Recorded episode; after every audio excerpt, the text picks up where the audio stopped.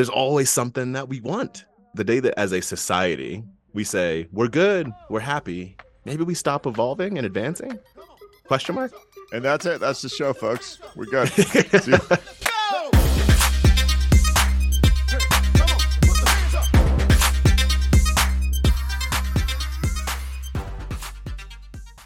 This podcast contains the arguably witty banter of two friends, Skippy and Doogles, that like to debate about investing. The content is intended to be entertaining and for informational purposes only, not investment advice. You should do your own research and consult a financial professional before using any of the information in this podcast, and especially before investing. Happy day. My brother, what's up? Uh, spring is here, man. I think like officially, officially, officially, I think it's here. Yeah, it's I looked at the 10 day because I measure my life now in 10 day weather forecasts. And I looked at that 10 day and it looks like clear and sunny. And that gets me jolly. You know, when uh, we were last in Hawaii uh, last month, we looked at the 10 day and it was like cloudy and miserable, uh, literally looking for weeks. And we show up and it was like maybe partly cloudy, sunny, and 72 all days. And every like Uber we got in, the driver would be like, this is freaking terrible weather, man. I can winter. I cannot put up. This is the worst winter I've ever had. They're dressed So up like the Night King from Game of Thrones, like winter's coming. No, it's it's it's, it's, it's, All uh, it's all relative, man. It's all relative. uh, All right. Uh I need your thoughts on I think one of the most important topics here. Okay.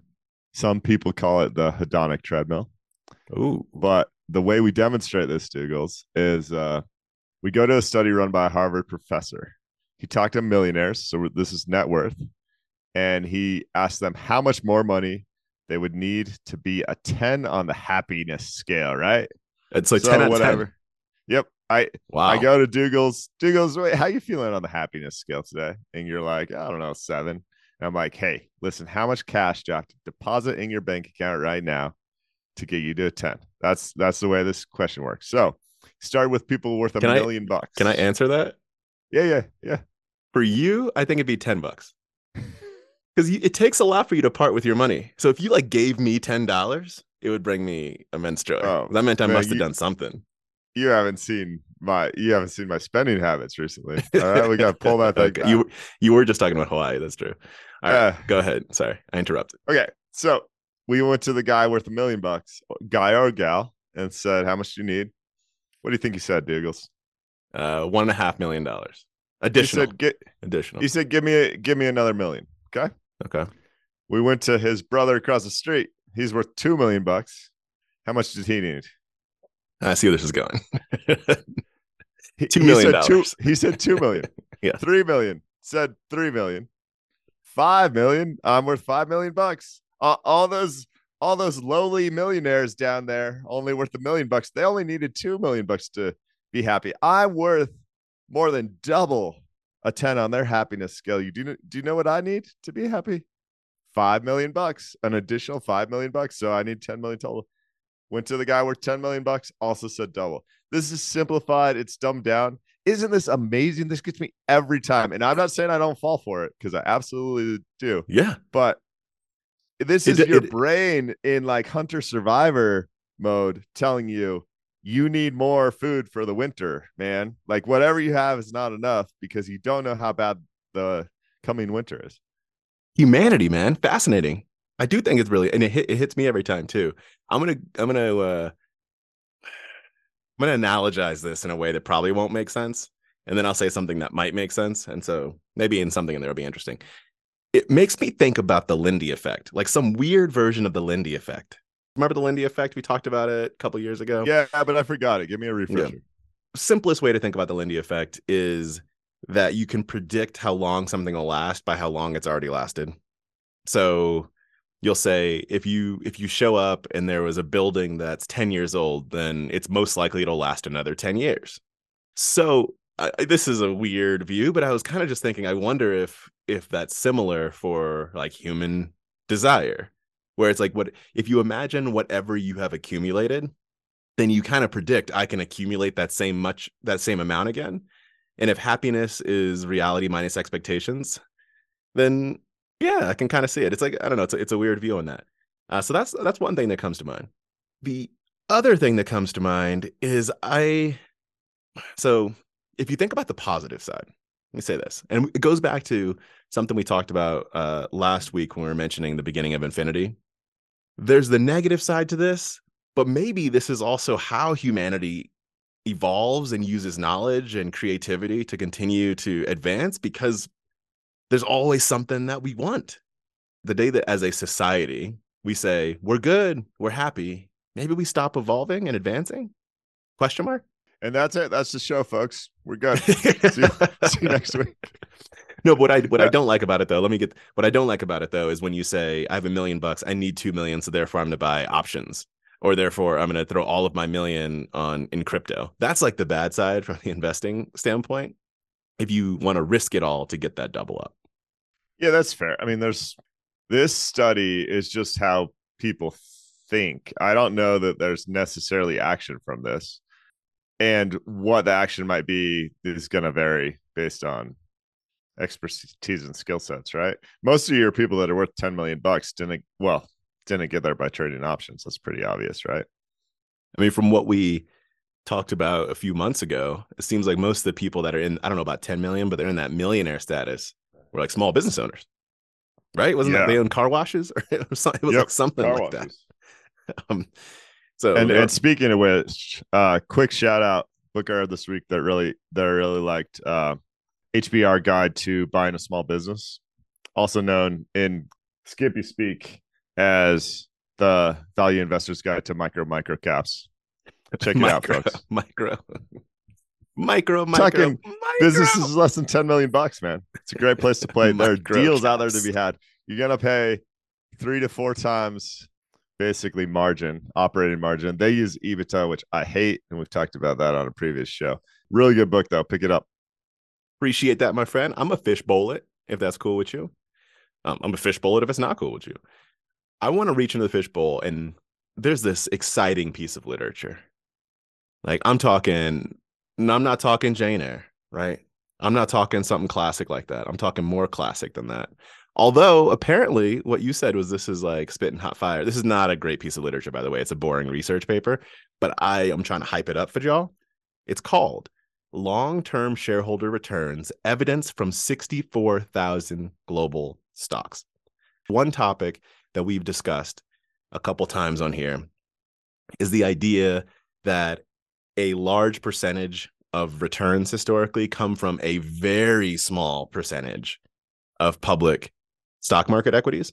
So we've discussed that point. That's also a point that's hit on in this paper. So that's not necessarily new. The methodology that this paper tried to take or did take, right, with the spin they took on it was they looked globally. So a lot of times when we're looking at at things like that, we're looking at one market, usually the United States of America. This one looked at monthly returns for 63,785 stocks that traded in the US and the non US from 1990 to 2020 across 42 stock markets, 26 in the quote unquote developed nation category, 16 in the quote unquote undeveloped or developing category. So that's the premise. Thoughts, questions on that before I give a couple of the high lizzes? No, go for it. Okay. The way they chose these markets, just to give you a little context, they looked at markets with the largest average GDP during that that 30 year period. Um, there were a couple they excluded because they didn't have enough returns, and they added a couple because of economic prominence, specifically New Zealand and Singapore. Okay, so when you look across the 63,785 firms during that period, the total stock market wealth creation was 75.7 trillion dollars with a trill, trillion with a trill. And you look at me confused. You don't understand 75.7? Yeah. Yeah.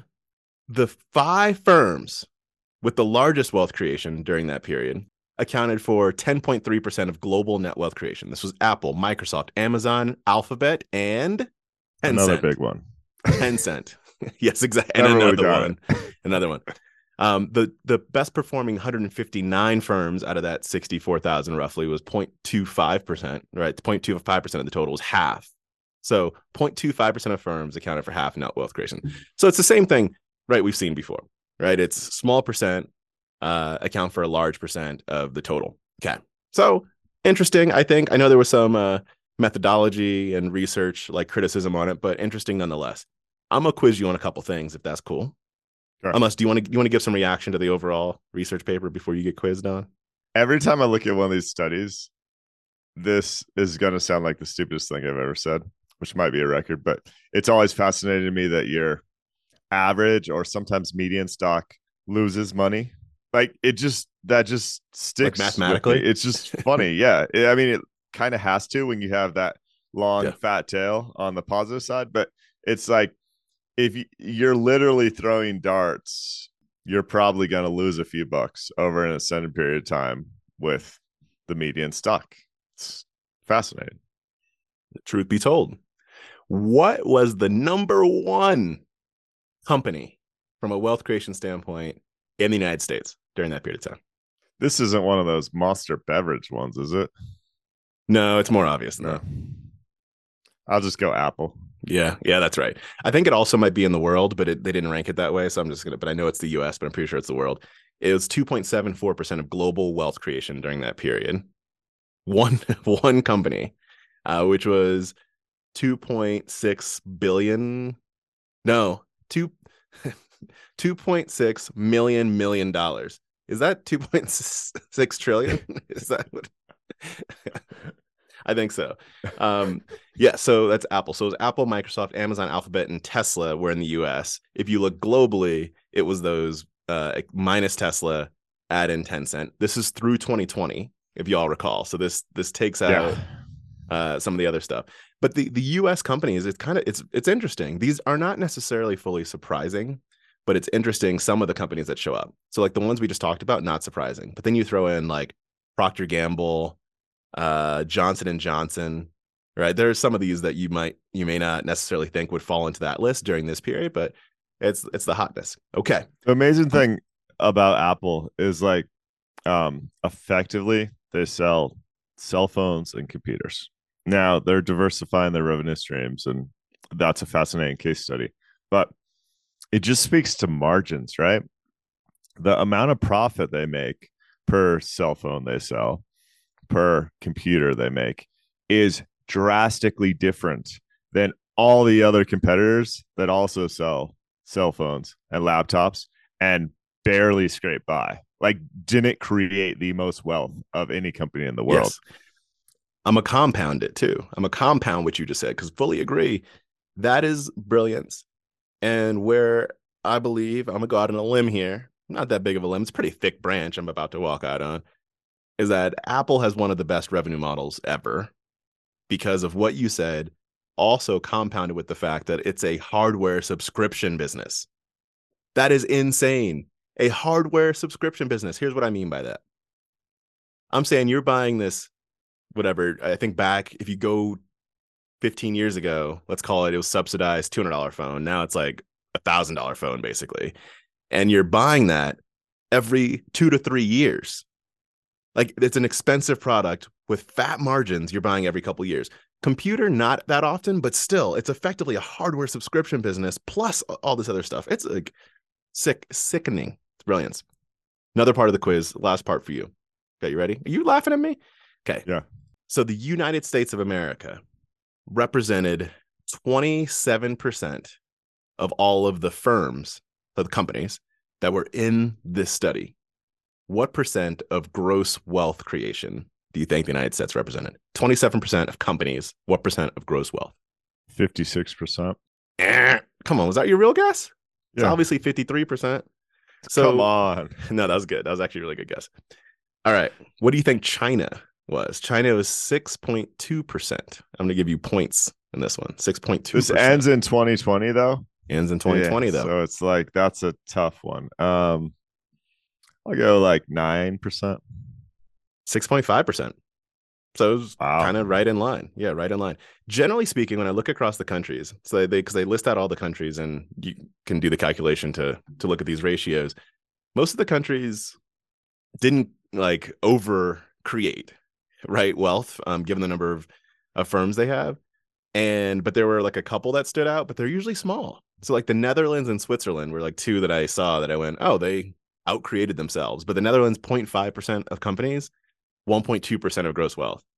right? But otherwise, for the most part, it's you have a lot of companies and each company isn't creating that much, or in total, they're not creating that much. So it's kind of interesting. The US just dominated from that's why they have 53%. So it's interesting study. I think I'm not going to deep dive and criticize all the methodologies. It kind of says the same thing we've we've seen before, but looking at it globally, yeah, I think it's a nice little attempt. Yeah, well, that's why I own international stocks. Like the US stock performance cannot continue like that. It's absolutely bonkers. You identified it as an outlier of someone that created basically twice as much wealth as they represented. Um, and they're the only ones. So it's coming down, people. Get ready. So, Doogles, I'm going to switch gears. And first, I'm going to tell you why I tried to end the podcast early. This last week was like earnings week. And I thought you were going to talk a bunch of nonsense, trying to Mm. overreact to these quarterly figures. Oh, you I like I like earnings weeks, earnings times overall. The meta story, and I'm talking You, Facebook. you mean the story about Meta or the, The story about Meta. Okay, yep. absolutely fascinating. What they did, what that stock has done in the last 12 months in terms of going from 300 something to 90 to 88 and, and then back to 240 plus all as Zuckerberg has a hissy fit about the metaverse is like fascinating. They they have 3 billion daily active users. Like these numbers are mind-boggling. Staggering. Yeah, I mean it's what a, a third of the world every day. Well, is- more. I mean, they're saying uh, estimates for population is only 8 billion, right? And I think there's still like 2 or 3 billion that doesn't have access to the internet. yeah. So half of the potential market, I guess, then uses their product every day. Yeah, it's a thing. And we don't know where this story is going to end, right? Uh, because it's just in the the stock market overall, as we talked about, is just like in some kind of a messy middle, you know, flipping back and forth. But I do think one thing I'll I'll give um, some credit for too early is that for good reason people talk about how it's hard to like turn big ships like that. He turned that ship twice with the quicks right? Like, Negatively and positively. yeah i mean it's like it's kind of wild. Excuse me. I get all choked up when i think about it it's kind of wild um yeah so anyway that's you end it early because of because of earnings week so yeah Yeah. All right. So that's interesting. What I what I think is the most interesting thing in the world on the inventors front right now is um, commercial real estate in San Francisco. Yeah. I really do. Uh, constant headlines. Everyone has an opinion. I don't really have an opinion, but I'm I'm starting to watch it closely. And the Wall Street Journal, this is Peter Grant, um, came out this week with an article on 350 California Street, which Doogles, this isn't true, but I'm pretty sure it's the building that Will Smith stra- stands in front of. And for that Oh. one, what's that? Where he like pursuit of happiness yeah, I think it's the Pursuit of Happiness building. okay could I'm, be I'm pretty sure it is. So as of 2009, uh, according to office broker estimates, this building was estimated to be worth 300 million dollars. 22 stories, glass and stone tower, California streets, right in the it. action. Great spot, man. Can you imagine 2009 like trying to buy this thing? This would be the spot. Yeah, because that's coming out coming out the GFC, right? The global financial crisis. Yep. And and 2009, you have Salesforce, Meta, Ooh. Twitter, you name it. Oh, Every company you could me. ever want to be. It's all right there. Well, those companies are sti- typically still have a San Francisco presence, but they're trying to get out of their leases or at least sublet. They are estimating, and I think the sale will happen in the next couple months, that this building will sell for $60 million. When it sells for Wait. $60 million, Three think- hundred to sixty? Was that three hundred to sixty? Is that what you said? 300 to 60. Yep. They think the new purchaser might have to put 50 million bucks in the thing just to make it attractive enough for tenants. And then you have all the city dynamics of more crime, a Wow. non-vibrant downtown. I don't know the right way to say that, but like just Oh, man. absolutely fascinating. So I am closely watching this because there's some very intriguing Yes. investments Yes. in San talking Francisco REITs? You're talking REITs? Yeah, I'm talking REITs. Yeah, but A few more stats tingly. and then I'll be quiet. You get me right? tingly when you when you talk about REITs. You get me tingly.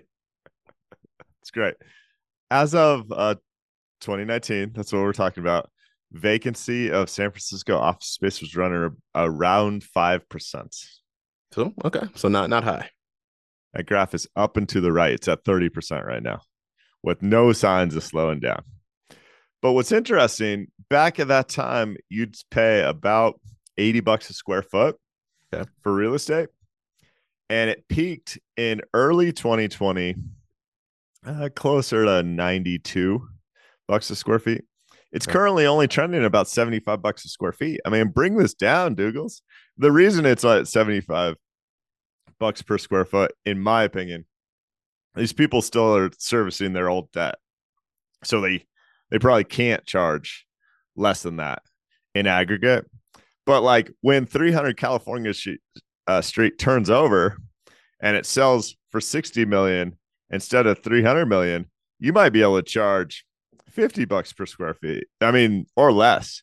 So I'm looking for the whole thing to reset and see what that does to uh, vacancy rates. Man, Fascinating to watch. That is fascinating. Oh, that's really fascinating. And it's it it uh it goes to I think the point around so on this podcast, this here podcast, Skippy and Doogles talk investing in case you weren't curious which podcast you're listening to.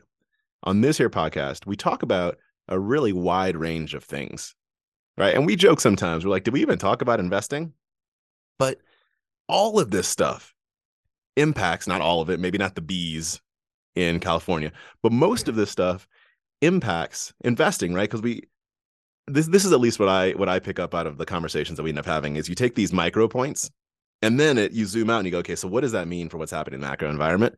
And this is one building in San Francisco. And then, but then you you extrapolate that. Like, so what does that mean for real estate overall? I think it's interesting. I'm I'm I have not pulled the trigger on any REITs yet, and I may not in the near term, but I'm starting to watch too. And I'm glad you you were raising this stuff because it's going to be very, very interesting from a research recommendation perspective over the coming, I'll call it year, at least to watch and see what happens. I love it. I mean, it's a dumpster fire, and there's um, there's I I'm fascinated by dumpster fires. So there's Kilroy Realty Corporation, which is KRC. It's a REIT primarily focused in LA, San Francisco, and Austin. And the Mm. thing I love, if you work through uh, their 10K or any REIT's 10K, they usually tell you exactly which building they own, exactly which tenant that building has, how long the lease runs. Like it's fascinating. You can go through and see which property Salesforce holds, and then you can make determination if you want to get to this level of minutia of what Salesforce is going to do with that exact office, and you can predict some cash flows. Like it's just the like I said, I think it's the most interesting space, and then you can easily tie it to the investment front if you want to do the work. Now, for 99.9% of the people, well, so for 95% of the people, if you do the work, you're going to underperform the market. And for 99.9% of the people, if you do the work, even if you outperform the market, once you take into account the value of your time to actually do that work, you probably end up underperforming the market. But as a thought experiment, man, it's really fun. Really fun. Really fun. All right, I'm going to fishbowl it, reach in and talk about fraud.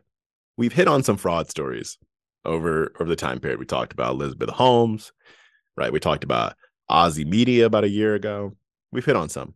There was this New York Times article this past week that is saying the fake it till you make it ethos has now gone too far. Uh, because what, Amen, what they're saying what is, say. yes, it did. It it did. absolutely did. okay, well, I mean, you heard it. So you heard it from the Times. Now you heard it from the Skippity Doodas. The summary of this is saying that when times were good, right, people are kind of looking the other way. Like you just fund it, fund it, fund it, look the other way. As long as it looks up to the right, you give a thumbs up and you're good to go. When a downturn hits, which has happened in tech, now people are like, ugh, that's not great. And the evidence of this, they just said just in the past couple weeks before this article came out, they named that it's the the CEO of the financial aid startup Frank was arrested for falsifying customer data. Uh, Rishi Shah, the co-founder of Outcome Health, was found guilty of defrauding customers. Elizabeth Holmes is now going to jail. Uh, Carlos Watson, back in February, was the founder of Ozy Media that we talked about last year. Christopher Kirchner, the founder of Slync, right? Anyway, it just kept listing. It was like, if you look over the past few months, like now it's one person after another. This is happening, right? And part of the reason that they stated this is what I said when times are good, people look the other way, times are bad, now you're you're in it. But they also said because times got so good and people were raising so much money, that the types of investors that were coming into these companies were different. So they were like venture capitalists might be more likely to look the other way because they also like there's more money on the line down the road for them like they or sorry there's less money that they've necessarily put in and more potential money down the road so like they'll lose the whatever millions of dollars now for the potential to make more money later that they can further invest in whether it's the individual or whatever it might be with their reputation. But when you have these bigger like late stage investors that are coming in it could be uh, pension funds it could just be like um like parts of companies that do venture that are coming in they get a little bit more diligence um, and they care more about the big dollars they're putting in now so that's another reason. So i found this to be particularly interesting and i'm going to end this with a with a quote here so alfred lin um, he's an investor at sequoia capital he was also in the he's of Zappos fame back in the day, but he was someone we talked about because of Sequoia that invested in FTX. Remember when we were like, how did people like these really prominent investors who are known for all this stuff, how the heck did they get into FTX? So Sequoia Capital put 150 million dollars into FTX, which is one we didn't even name, or I didn't name when I was going through the other ones before, but that's obviously one. And what he said in an event back in January when talking about the crypto stuff that was happening, he goes, It's not that we made the investment. So he's saying, like, it's not the issue that we made the investment, it's the year and a half working relationship afterwards, and that I still didn't see it. That is difficult. Yeah. Fully agree. Right. Because you can get pitched, you can get swirled and whirled. That's not a phrase, but you could get swirled and whirled and decide to throw $150 million in, which is a big investment, but you can do that. But then when you're working with the person and there's still a blind eye, that's what you do need to go and look at what your biases might have been, right? Your confirmation bias, whatever it might be, et cetera. So I enjoyed that. I enjoyed that a lot. Okay, so that that's that New York Times article that I thought was interesting. Then I'm going to go just for a quick little aside because it made me chuck chuck. That's chuckling for all of you guys. Was I saw this Fortune article going back to the founder of Frank. So do you know the story of of Frank from last year? I don't know the story of Frank at all, but I'm going to jump in with one thing since you're in a transition point. You mentioned Zappos. You know Tony Hsieh, I think is how you pronounce his last name, the founder. R.I.P. Do you do you read? My goodness, he moved to Park City, Utah, was trying to create his own village, and ended up addicted to uh oh that gas from like huffing Yeah, canisters, oxide, like whipped cream Yeah. canisters. Whip, whip, yeah, whatever it is. Yeah. whipping yeah whipping uh, there's a article in the new york times i believe just absolutely saddening fascinating he Yeah. started believing everything should be done on commission which led all his business colleagues to start taking advantage of his wealth because if you sold him something for 10 million bucks you'd get a million bucks regardless of whatever garbage he just paid 10 million bucks for crazy story Yeah, it's a, it's a sad story. If you read Delivering Happiness, which was his book about creating Zappos, very well by title, happy story, and then you go Yep. behind the scenes on how he died.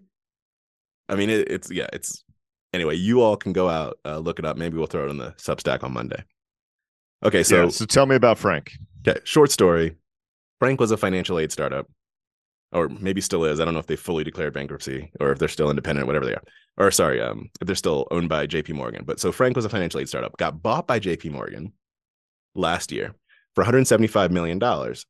And then it was discovered that of their 4.2 million users, 4 million of those were not real, which is a very large percentage. I can't do the math, but it's a large percentage. another um, thing I have to jump in with here.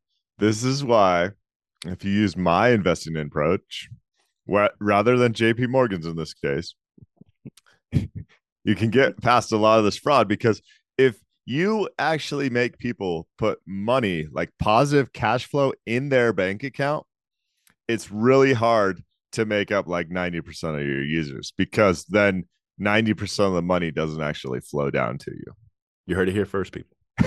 so, all right. So th- this is discovered. JP Morgan is upset. And they're like, okay, well, upset. I would say probably upset and embarrassed, most likely, is is what happened here. I don't really think they're upset. Yeah. They're, I mean, the money doesn't really matter to them. They're just kind of like, yeah. hmm, this is not ideal. So the CEO of Frank, she is now found out, oh, allegedly found out, right? What does she do with the, I think it was $28 million that she had in JP Morgan because of the sale? I mean, the right thing to do is buy crypto. I'm not sure if that's what she did. That's the right thing to do, but she didn't do that. She actually actually took it one step removed. She said, I got to get my money out of JP Morgan because they're accusing me of all this fraud and who knows what we're going to do with my money. So she transferred the money, maybe not all of it, but the bulk, it seems, from JP Morgan to Signature Bank. And if anyone's been paying attention over the last couple months, Signature Bank is no longer a bank. Um, but I think uh, her her assets ended up getting seized by the U.S. government, so it's more it's more just humorous that that is what she did. In the end, it's it's wonderful. So just a little aside. So from from one fraudster to another, you know, it's it's kind of like the the situation she found herself in. she took all the money out of JP Morgan because she thought if she defrauded, that's what you said, right? JP Morgan to Signature Bank. She thought if she defrauded uh them, they might actually like repossess her capital. She she was saying, I didn't do what she I mean, I think anyway, she's saying, I didn't do what you all think I'm gonna do, but you're gonna try and pull some funny business on my money. So yes, let me move it to this other bank. Amazing. Oh, what great. a world. It's great. All right. I got one last thing in the fishbowl, and it's by our boy, Jason Zweig, Wall Street Journal, called Picking a Stock for 2048.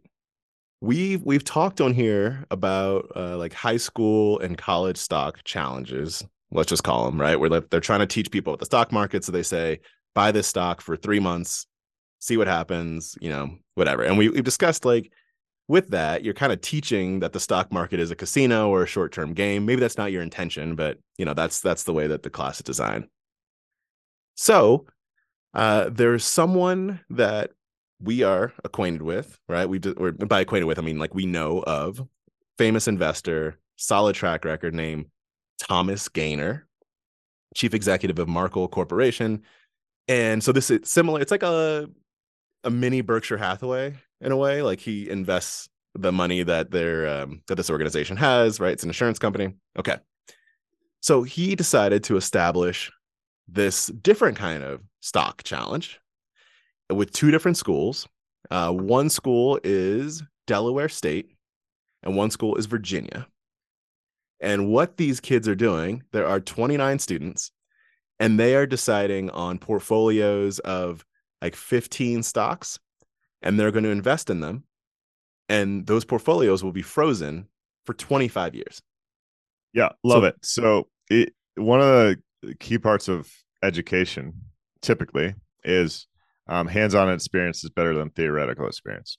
So you see a lot of universities working in all areas call it engineering or journalism right to get their students hands-on experience and i fully applaud that but what has happened in these investing classes is they try and give hands-on experience and say, "Oh, this class lasts two and a half months, so we're going to run a a real live investing study based on two and a half months, which is a coin flip and is absolutely teaching teaching the wrong principles.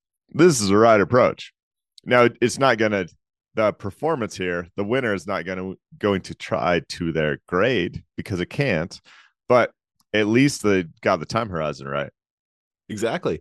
And it's real money. That's that's like another difference between so this is like this is real dollars. And the, what's happening with those dollars is because it's frozen for 25 years. After 25 years, whatever the class, assuming these schools are still around and everything, but mm-hmm. anyway, whatever the the class of that in that 26th year, half the money is going to scholarships for the school, and the other half, those new students will invest in another uh, another group of stocks. And so they're doing this every year. So like year one, it's the or year zero, I'll call it. the 26 year people will do it. The next year people will invest, and then it's year whatever 27, right? So you, Yeah. you can see it's like Yeah. a rolling thing. It's a pretty cool idea. I like it. Um, and I I think it's you know like like you just said, it's at least from a mindset perspective a change in perspective, if nothing else. These students won't they won't get the grade they're not going to get the money from it right? There's there's like no real benefit to them Tang- sorry no tangible benefit to them but the mindset is important. One of the students to demonstrate that one of the students uh, jacob slagle said it really forces you to think of, of businesses in a different way. Can it survive 25 years? Like even that simple thought and it goes back to uh, a few episodes ago we were talking about Charlie Munger. Uh, I think it was Charlie Munger or Buffett. I can't remember which one, right? But going over to their house on Saturdays and and saying like, how do you think about investing in stocks? And it, it was looking at will it will this business be around in a few years? Will it be able to outperform in a few years? Will it be around in 25 years? And that's a way that a lot of the newer investors don't necessarily think about, right? When they're thinking about stocks and not companies. It's 25 years from now. And you start to you really start to slice and dice the organizations that you will be willing to put your money in if that's the way you think about it. Yeah. It's great. I'm a fan. Loving it. Loving it. Got anything else? No, that's a wrap. So hit us up, skippydoogles at gmail.com for listener mail. All things Skippy Doogles at skippydoogles.com. Premium subscriptions on Supercast really help the show. You get the podcast a day or two early. Um, sometimes you get premium drops. I think we might have one of those coming up in the next month or two, uh, regardless of our personal portfolios or how we think about juicy investing deals. Um, so that's uh, supercast, skippydoogles.supercast.com. And uh, thanks for hanging out with us. Appreciate y'all.